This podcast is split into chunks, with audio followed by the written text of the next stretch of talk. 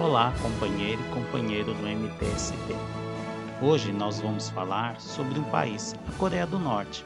Temos pouco contato e informações escassas, porém somos bombardeados todos os dias por notícias depreciativas sobre esse país. Algo semelhante acontece conosco do MTST, pois somos apresentados pelas grandes mídias como vagabundos, desordeiros e invasores da casa alheia Porém, somos trabalhadores que lutamos pelo que nos é de direito, como moradia, educação, saúde, ou seja, por uma sociedade mais justa.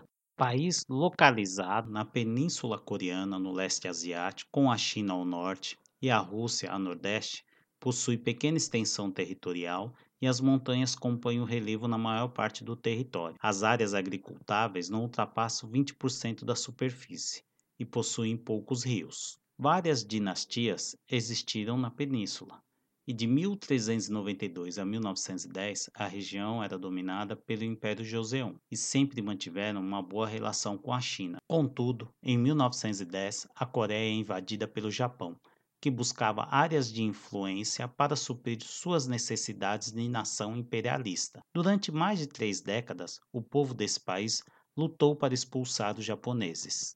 Nesse período de ocupação, o norte da Coreia será industrializado, mas a riqueza gerada não é distribuída entre o povo coreano, que terá sua mão de obra altamente explorada e o sul da península, com a maior parte das áreas agricultáveis, irá exportar a produção de arroz para o Japão, deixando a população local em estado de penúria. Disso, os japoneses os tratavam como seres inferiores, subjugando-os às mais terríveis humilhações, como o sequestro das mulheres coreanas para serem escravas sexuais dos militares japoneses. Os japoneses serão expulsos ao fim da Segunda Grande Guerra, em 1945, sob a liderança de Kim Il-sung, que se tornará o principal líder da Coreia do Norte durante a Guerra Fria. Nesse período, a Coreia será dividida, devido a uma situação militar temporária ao longo do paralelo 38, uma linha traçada no mapa por dois coronéis americanos em poucos minutos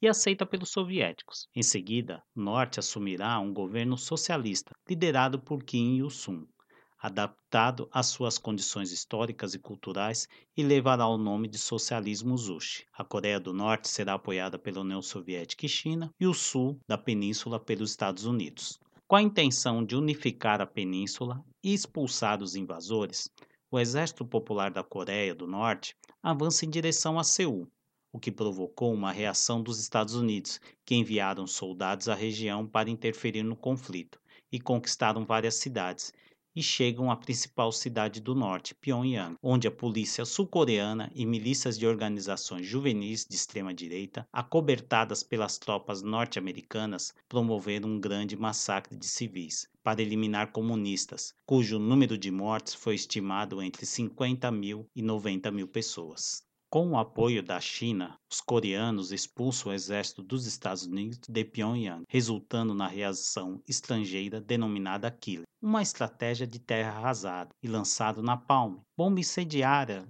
de gasolina gelatinosa, entre outras, reduzindo o país a escombros. O conflito irá cessar somente em julho de 1953, permanecendo a divisão do paralelo 38 e com a criação de uma zona desmilitarizada em torno da linha imaginária. Após o fim do conflito, a Coreia do Norte passará por um processo bem sucedido de reconstrução, tendo o apoio da União Soviética e China. Já nos anos 90, a Coreia do Norte passará por um período denominado a Marcha Penosa, onde o país será atingido por duas grandes enchentes em 95 e 96, em seguida por uma rigorosa seca em 1997. Junto com os problemas econômicos, devido ao fim da União Soviética, a fome tirou a vida de cerca de 450 mil pessoas. Já nos anos 2000, a Coreia do Norte consegue uma recuperação econômica com uma redefinição interna entre Kim Jong-il, novo líder, e as forças armadas, externamente com investimentos chineses e aproximação econômica com a Coreia do Sul. Com uma história de luta contra o colonialismo e por um Estado autônomo,